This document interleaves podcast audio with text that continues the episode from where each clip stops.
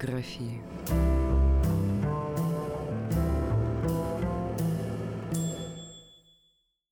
В эфире программа «Немного географии» и я, Алена Сугаровская, продолжу свой рассказ о царскосельских адресах Анны Ахматовой.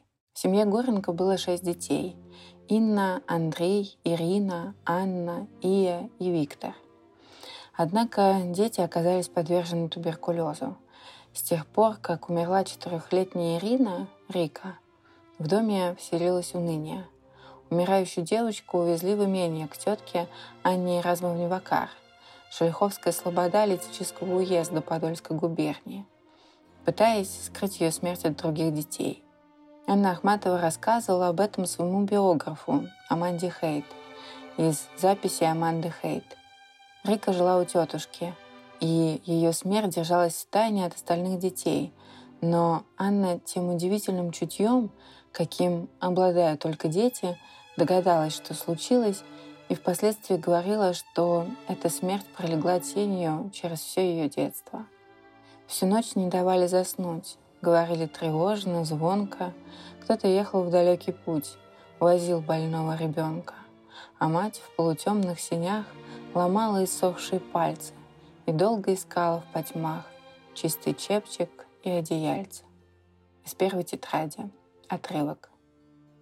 Эти стихи из утраченной первой тетради были восстановлены Ахматовой по памяти в 1960-е годы и опубликованы Виктором Жермунским в 1969 году. Ахматова датировала их в автографе 1960 годом как восстановленный отрывок. Это было временем работы над биографической прозой, когда она обращалась памятью к прошлому. С Рикой было связано самое раннее детство.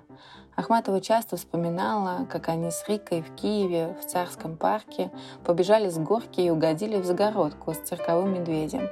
Этот эпизод отражен в записных книжках Анны Ахматовой. Там история с медведем в Шато де Флёр, в загородку которого мы попали с сестрой Рикой, сбежав с горы. Ужас окружающих. Мы дали слово Бонне скрыть события от мамы – но маленькая Рика, вернувшись, закричала «Мама! Мишка-будка, морда-кошка!» А наверху в царском саду я нашла булавки в виде лиры. Бонна сказала мне, это значит, ты будешь поэтом. Но самое главное случилось не в Киеве, а в Гунгенберге, когда мы жили на даче Крабу. Я нашла царь Гриб. Наиболее близка детям была мать, впоследствии Анна Ахматова в одной из северных легий посвятит ей проникновенные строки. Женщина с прозрачными глазами, такой глубокой синевы, что море нельзя не вспомнить, поглядевши в них, с редчайшим именем и белой ручкой, и добротой, которую в наследство я от нее как будто получила, ненужный дар моей жестокой жизни. В семье Горенко библиотеки в доме не было, но Инна Иразмовна иногда доставала толстый том Некрасова и читала дочке русских женщин, вспоминая свои народовольческие увлечения. Читать Анна научилась, как она считала, очень поздно, с 7 лет, по азбуке Льва Толстого.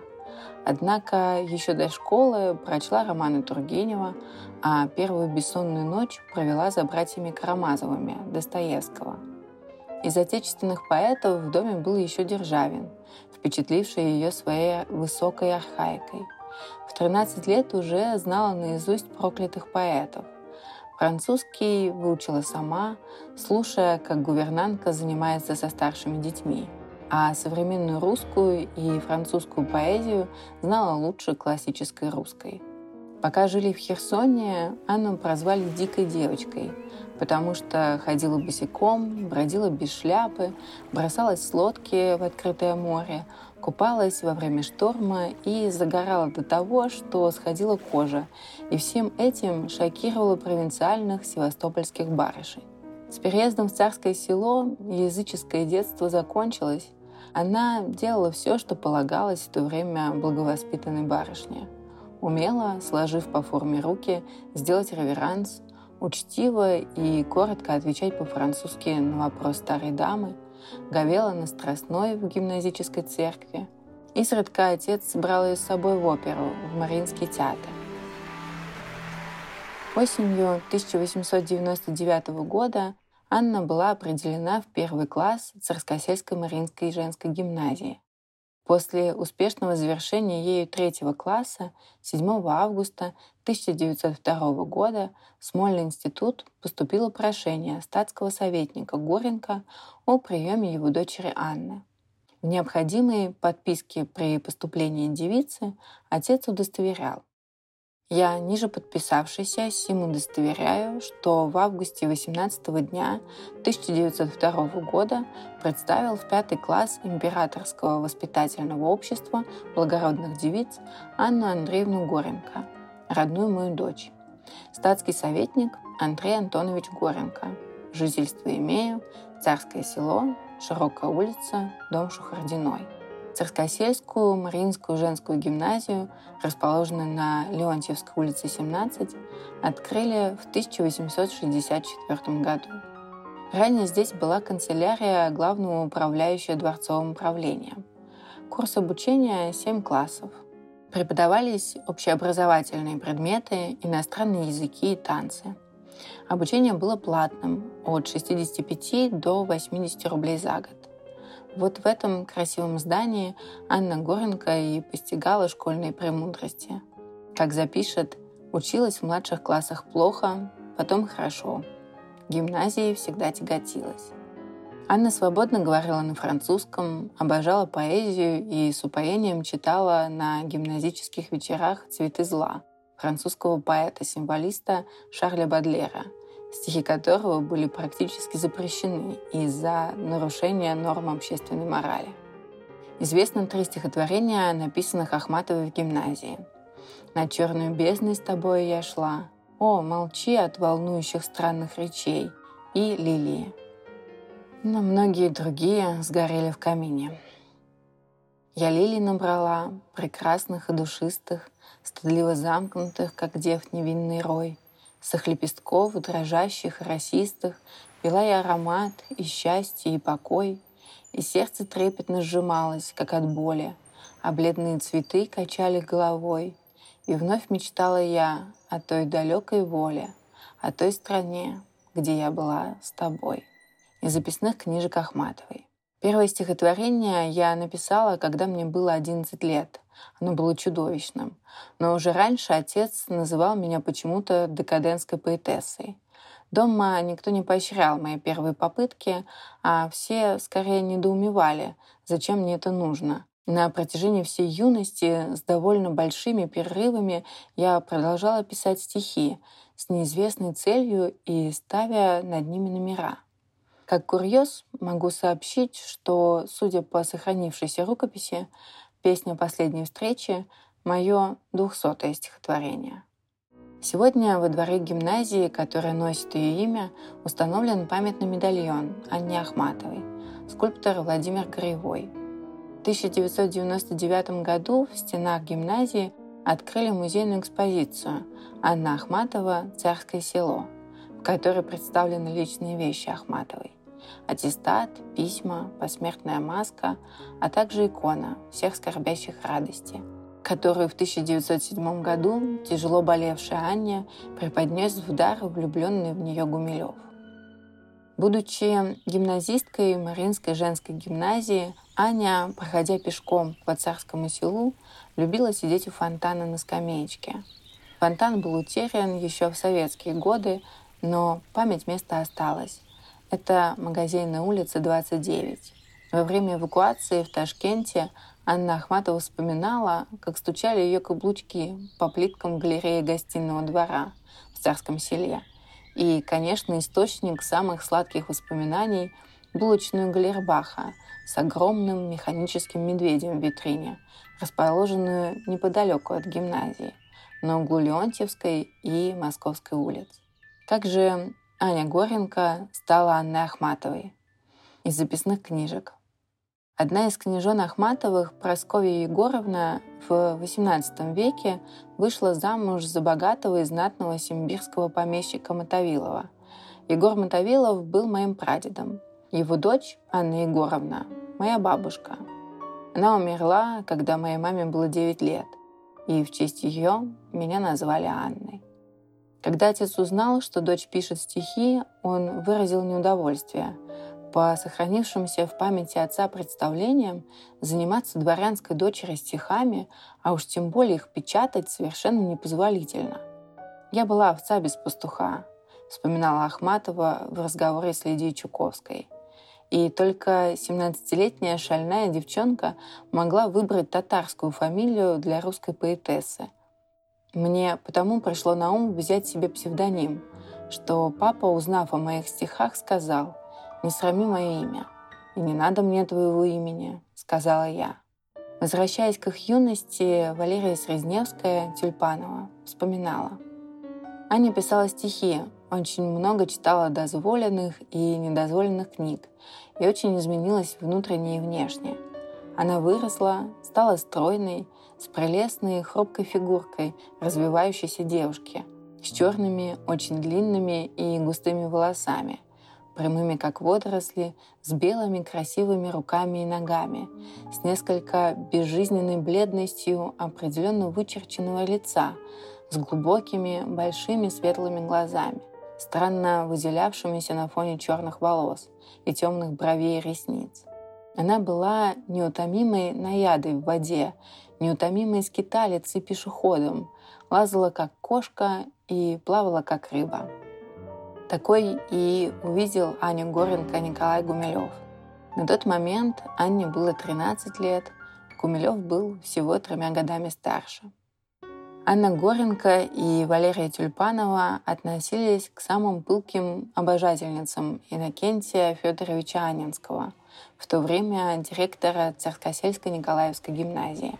О Банинском тогда еще авторы малоизвестных стихов, переводчики с латинского и греческого, специалисты по Еврипиду, знатоки античности, девочкам прожужжал уши восхищавшийся им Николай Гумилев, которого директор выделял за талант, угадав в нем поэта. Девочки знали наизусть не во всем им понятные стихи Иннокентия Анинского, и эта непонятность только усиливала их притягательность.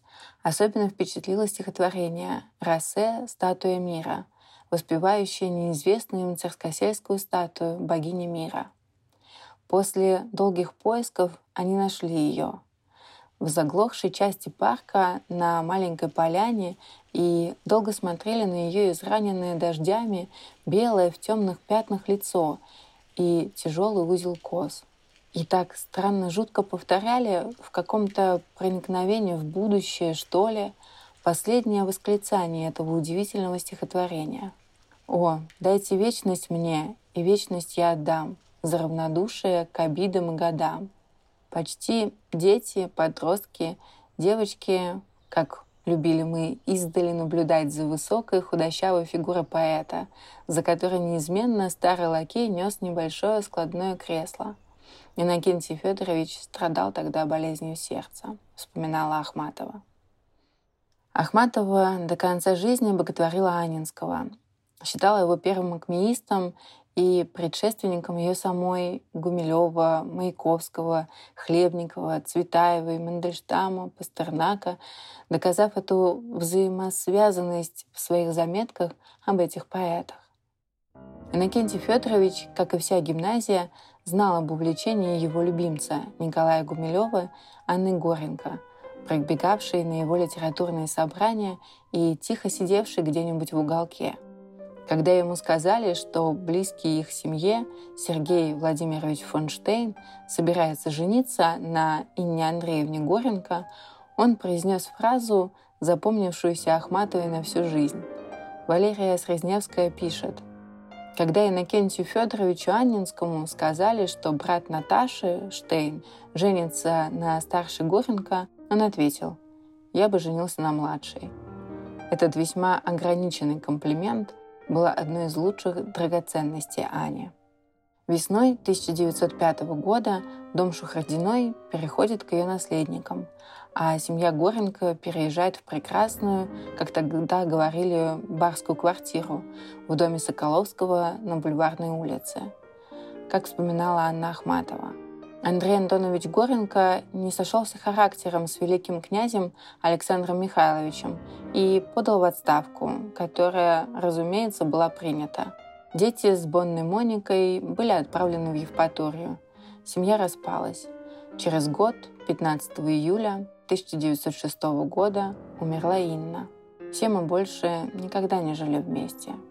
В следующие годы Анна переехала к родственникам в Киев – там она окончила Фундуклеевскую гимназию, а затем записалась на юридическое отделение высших женских курсов. В Киеве Анна начала переписываться с Николаем Гумилевым, который ухаживал за ней еще в царском селе. В это время поэт находился во Франции и издавал парижский русский еженедельник «Сириус».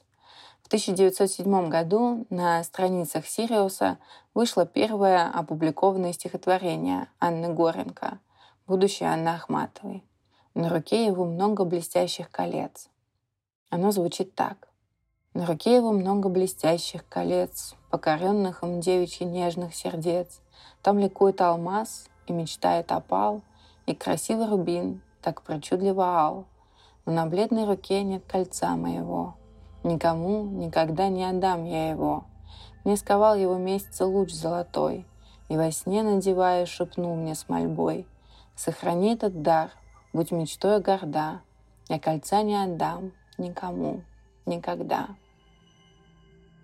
25 апреля 1910 года Анна Ахматова и Николай Гумилев обвенчались в храме Николая Чудотворца в селе Никольская Слободка под Киевом. После свадебного путешествия в Париж в июне 1910 года они возвращаются в царское село. Первое возвращение. На землю саван тягостно возложен, торжественно гудят колокола. И снова дух сметен и потревожен истомной скукой царского села. Пять лет прошло, здесь все мертво и немо, как будто мира наступил конец, как навсегда исчерпанная тема в смертельном сне покоится дворец. 1910 год. Мы продолжим рассказ о жизни Анны Ахматовой в Царском селе в 1910-е годы в следующей программе.